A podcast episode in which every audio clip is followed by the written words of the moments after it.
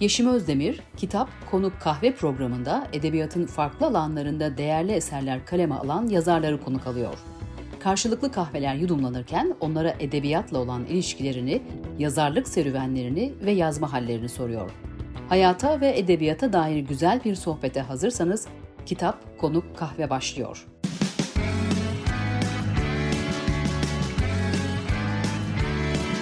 Kulağınız bizde olsun. Kısa Dalga Podcast.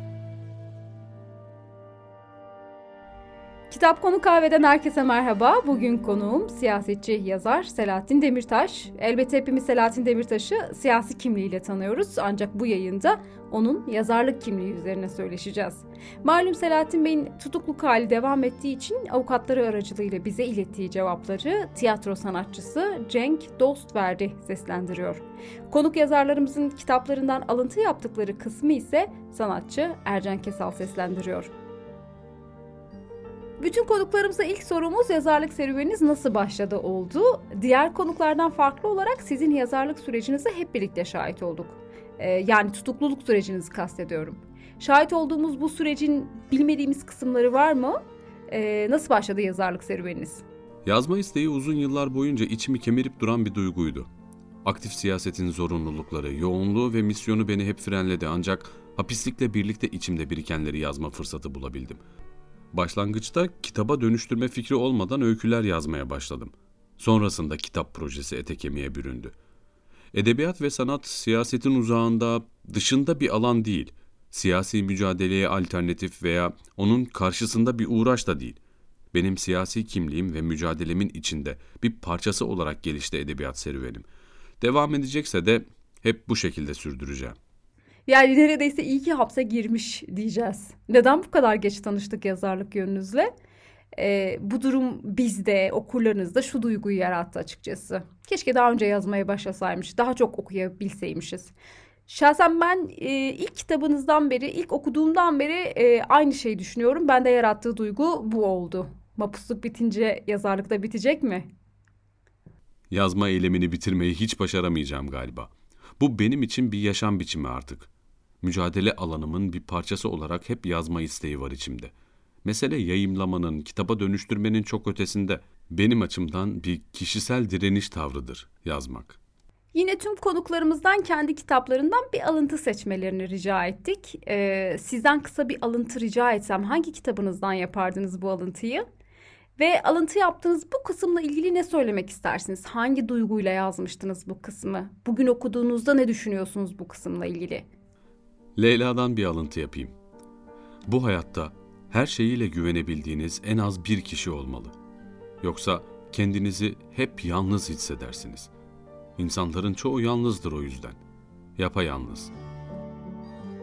Siyasette çok fazla saldırı altında olduğum, bana dokunanın yandığı günlerde sırt çeviren dostlarımın bende yol açtığı derin hayal kırıklığının etkisi altındayken hücremde yazdığım cümleler bunlar. Benim için ve herkes için halen geçerli. Bazı şeyler unutulmuyor. Unutulmamalı belki de. Bir tane de uzun bir alıntı rica etsem, onu hangi kitaptan seçerdiniz?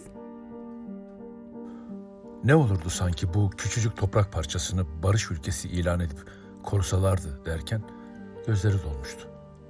Dünyanın bütün devletleri, kanaat önderleri, inanç temsilcileri bir araya gelseydi mesela. Farklı inançtan insanların bir arada barış içinde, demokrasi kültürüyle sonsuza kadar yaşayabileceğini gösterebilmek için Lübnan'ı pilot bölge olarak seçtik deselerdi. Kıyamet mi kopardı? Burası barış umutlarının dünyaya yayılacağı, her renkten çiçeğin yer aldığı cennet bahçesidir. Kim ki içeriden veya dışarıdan bu cennet bahçesine zarar vermeye, saldırmaya kalkar, kim ki bu barış toplumunun mensuplarını birbirine karşı kışkırtmaya çalışır, dünyayı karşısında bulur deselerdi mesela. Orta Doğu'da herkesin el birliğiyle biriktirdiği öfke yerine kardeşlik duyguları biriktirilip yayılsaydı dünyaya. Demediler ama. Demeyecekler. Asla yapmayacaklar böyle bir şey. Toplumun liderlerinin, dini önderlerin barış, eşitlik gibi bir derdi yok Caner. Kendi dinini, kimliğini, çıkarlarını herkesle eşit kabul etme düşüncesi bile birçok insanı tedirgin etmeye, öfkelendirmeye yetiyor aslında. İnsanlar içten içe ne yani? Benim inancım, kimliğim herkesinkiyle eşit mi? E o zaman benim hiçbir özelliğim, üstünlüğüm kalmıyor. Herkesle inançla, kimlikle eşitlenirsem ben ne okuyacağım? Benim bu kimliklerden başka bir niteliğim yok ki. Biterim lan ben diye düşünüyor. Din sadece din değil çünkü. Kimlik de sadece kimlik değil. Her biri gücü, otoriteyi, iktidarı sembolize ediyor. Her şey tam bir aldatmaca yani. Barış dediğimiz şey insanların kavuşmak için çırpınıp bir türlü ulaşamadığı, hasretlik çekilen sevgili değil ki. İnsanlar gerçekte barış istemediği için barış yoktur. Dediğim gibi eşitlik birçoklar için ürkütücüdür.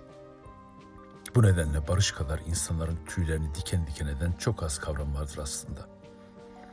Ve maalesef böyle hissedenlerin sayısı hiç de az değil. Yoksa en azından Lübnan'da başarılamaz mıydı? Yapmadılar işte.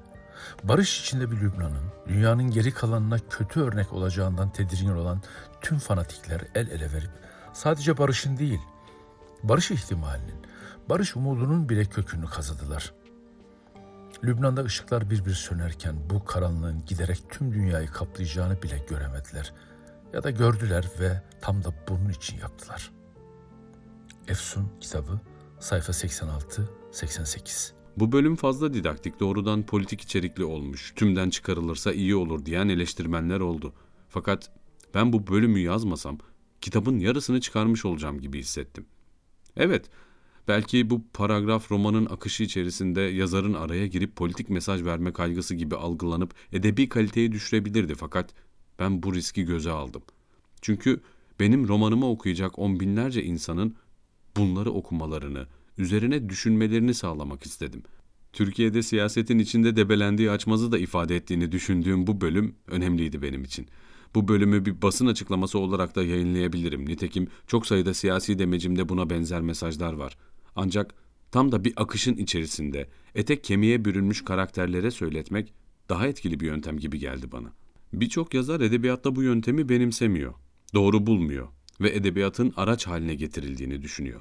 Ama benim edebiyatım o şekilde steril olmaz, olamaz. Toplumsal gerçekçilik güncel bir dil. Kurgu ve üslupla edebiyata aktarılabilir. Ben bunu deniyorum. Ha, eleştirmenler edebiyatın kuralları dışına çıktığımı, edebiyatı siyasi mücadeleme alet ettiğimi düşünüyorlarsa onlara naçizane tavsiyem şu olabilir. Kitaplarımı okumayın kardeşim. Sizin steril edebi dünyanız sizin olsun. Ben nasıl istiyorsam öyle yazarım. Kafanızdan uydurduğunuz edebiyat anayasasını kabul etmiyorum. Kuralları neden siz belirliyorsunuz ki? Belki ağır oldu ama neyse ki beni henüz bu şekilde eleştiren bir eleştirmen çıkmadı. İleride çıkarsa diye ben cevabımı peşinen yazmış olayım da. Şimdi ilk kitabınıza geçmek istiyorum. İlk kitabınız Seher 16 Eylül 2017 tarihinde Dipnot Yayınları tarafından yayımlandı. İçinde 12 öykü bulunuyor. Seher'in hemen ardından ikinci öykü kitabınız Devran geldi. Bu defa iletişim yayınlarından e, 2019 yılında çıktı ve içinde 14 öykü bulunuyor. Daha önce de bu kitaplardakine benzer öyküler yazıyor muydunuz? E, yazıyorsanız bu öykülerden eklediniz mi kitaba yoksa hepsi cezaevinde yazdığınız öyküler miydi? Kendinize sakladığınız, bizlerle paylaşmadığınız yazılarınız, öyküleriniz var mı? Yanlış hatırlamıyorsam bir öyküyü dışarıdayken yazmıştım. Asuman olsa gerek. Geri kalan her şey hapiste döküldü kalemimden. Kalemimden derken gerçek kalemden söz ediyorum. Çünkü burada bilgisayar, daktilo falan yok. Yazdığım her şeyi kurşun kalemle yazdım. Yayımlanmamış kısa öykülerim var ama pek içime sinmediler. Daha doğrusu sırf kendim için yazmışım gibi geldiler bana. Yayımlanmasını da istemiyorum. İlk kitabınız Seher büyük bir ilgiyle karşılandı. Kitap 20 günde 8 baskı yaptı ve 4 ay gibi kısa bir sürede 200 bin adet baskıya ulaştı. Birçok farklı dile çevrildi. Farklı dillerde çeviri çalışmaları devam ediyor bildiğim kadarıyla. Ee, okurun gösterdiği bu ilgi ve alaka diğer kitaplarınızda da devam etti. Bu ilginin nedeni nedir sizce? Sade ve mizahi bir diliniz var. Onunla ilgili de olabilir mi? Tanınan, bilinen bir siyasetçi olmanın avantajı en önemli faktördü elbette. Sonraları dilim, üslubum ve anlatımım da sevilmeye başlandı belki. Ancak ben yazdığım beş kitaba milyonlarca okura rağmen oldum piştim gibi bir çiğliğe düştüğümü sanmıyorum. Haddimi biliyorum. Edebiyat bir okyanus. Ve ben bir hapishane hücresinden derme çatma bir salla o okyanusa açıldım. Nereye kadar gidebilirim bunu bilmem mümkün değil. Seher'deki öykülerden biri Ah Asuman, e, Ümit Kıvanç'ın yönetmenliğinde çok güzel e, kısa bir film oldu. İzleme imkanınız olmamıştır gerçi ama izlediyseniz e, ya da hakkında bilgi aldıysanız film hakkında ne düşünüyorsunuz? Ümit Kıvanç'ın tüm ekibi gönüllü. Harika çabalarından haberdarım elbette ama izleyemedim tabii. Burada izleme imkanı yok. İzleyenlerin yorumlarını okudum. Ailemden ve avukatlarımdan dinledim. Çoğunlukla beğenilmiş, takdir edilmiş. Ama beğenilen şey kısa filmdi. Yani takdiri hak eden tüm film ekibiydi. Ben de hepsine tekrar hem teşekkürlerimi hem tebriklerimi iletiyorum. Eh, ben de kendime küçük bir pay çıkarmadım desem yalan olur. Moral oldu benim için. Emeği geçen, izleyen herkes sağ olsun. Şimdi biraz da yazıyla olan ilişkinizi konuşalım istiyorum. Yazı yazma eyleminiz, biçiminiz bir edebiyat hevesinden çok başka türlü bir şeye denk geliyor. Ee, ben bunu bize yani bu topluma ait hikayeleri bizlere hatırlatarak e, birlik beraberlik duygusu yaratma gibi tanımlardım. Çok mu romantize ettim? Siz nasıl tanımlıyorsunuz yazıyla olan ilişkinizi? Nedir yazmayla, yazıyla ilgili derdiniz? Hayata karşı duruşum neyse, siyasetim de, edebiyatım da odur. Benim için yaşam tarzı bir bütün. Neysem her yerde oyum yani. Toplumsal ve bireysel sorunlar, acılar, çözümler, mücadeleler benim dert edindiğim şeyler. Bu benim işim, mesleğim değil. Hayatımın ta kendisi. Yazı yazmak, edebiyatla uğraşmak da tüm bu mücadele süreçlerinin önemli bir parçasıdır. Sırf yazmış olmak için yazmamaya, toplumda, bireyde karşılık bulmaya, bir şeyleri sorgulamaya, sorgulatmaya, iyileştirmeye çalışıyorum. Sokak müzisyenleri vardır hani. Çok severim ben de. Belki de sokak yazarı olmaya çalışıyorum. Bir kaldırım kenarında öykülerini yazıp halka paylaşan, edebiyatı sıradan kocaman yürekli insanlara, geniş kitlelere ulaştırmaya çalışan bir sokak yazarı. Bu şekilde çok daha fazla insanın yüreğine dokunabileceğimi düşünüyorum. Siyasi bir bildirinin yaratacağı etkinin çok daha ötesinde bir etkiden söz ediyorum. Bu da beni edebiyata sarılmakta çok motive ediyor. İki öykü kitabının ardından bu defa romanla okuyucuyla buluştunuz. Leylan romanı Ocak 2020'de Dipnot yayınlarından çıktı. Ee, bu kitabınız 15 Kasım hapisteki yazarlar gününde dayanışma amacıyla sanatçı ve yazarlar tarafından seslendirildi. Bu konuda ne söylemek istersiniz? Dışarıdaki dostların edebiyat üzerinden inşa ettikleri dayanışma bana en büyük desteklerden biri. Bu dostluk, bu sıcak ve çıkarsız dokunuşlar benim yaralarıma çok da iyi geldi. Geliyor. Ki birçok insan bilmez yaralarımı. Tüm dostlara, ismini andığınız ve anamadığımız kıymetli arkadaşlarıma ne kadar teşekkür etsem azdır. Buradan ikinci romanınıza geçelim.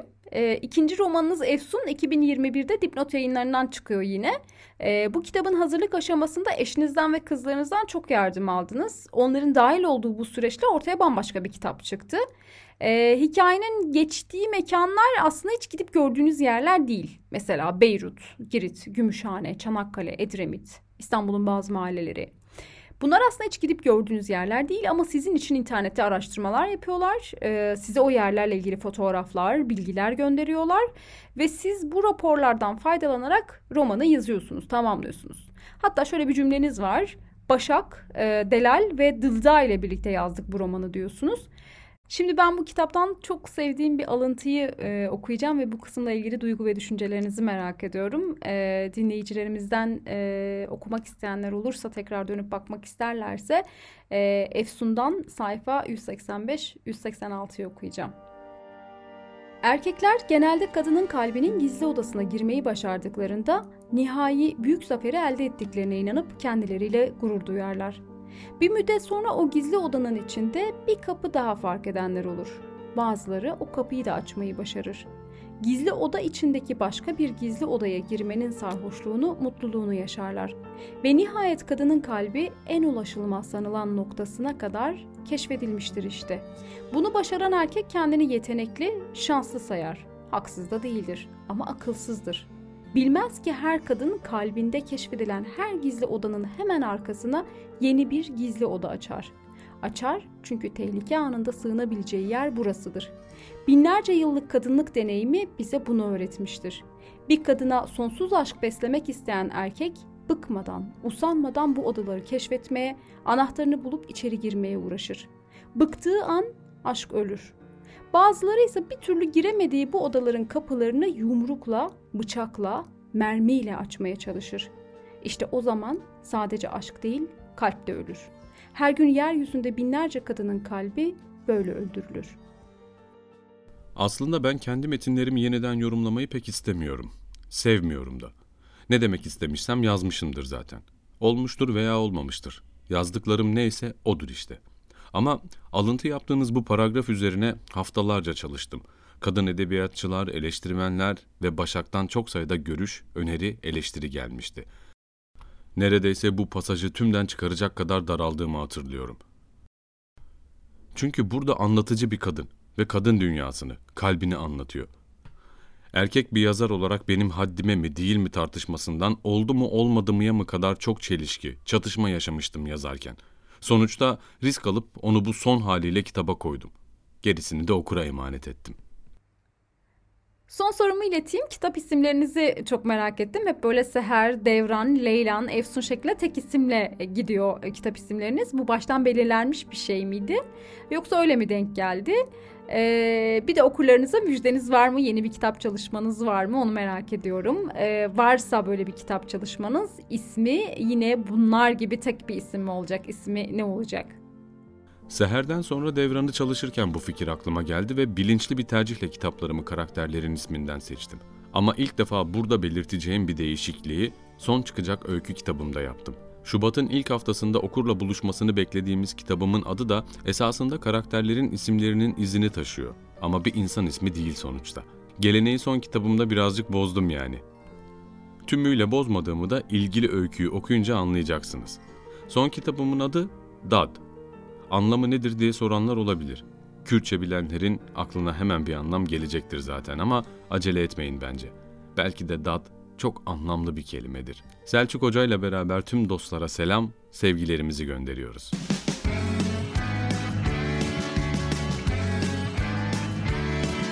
Kulağınız bizde olsun. Kısa Dalga Podcast.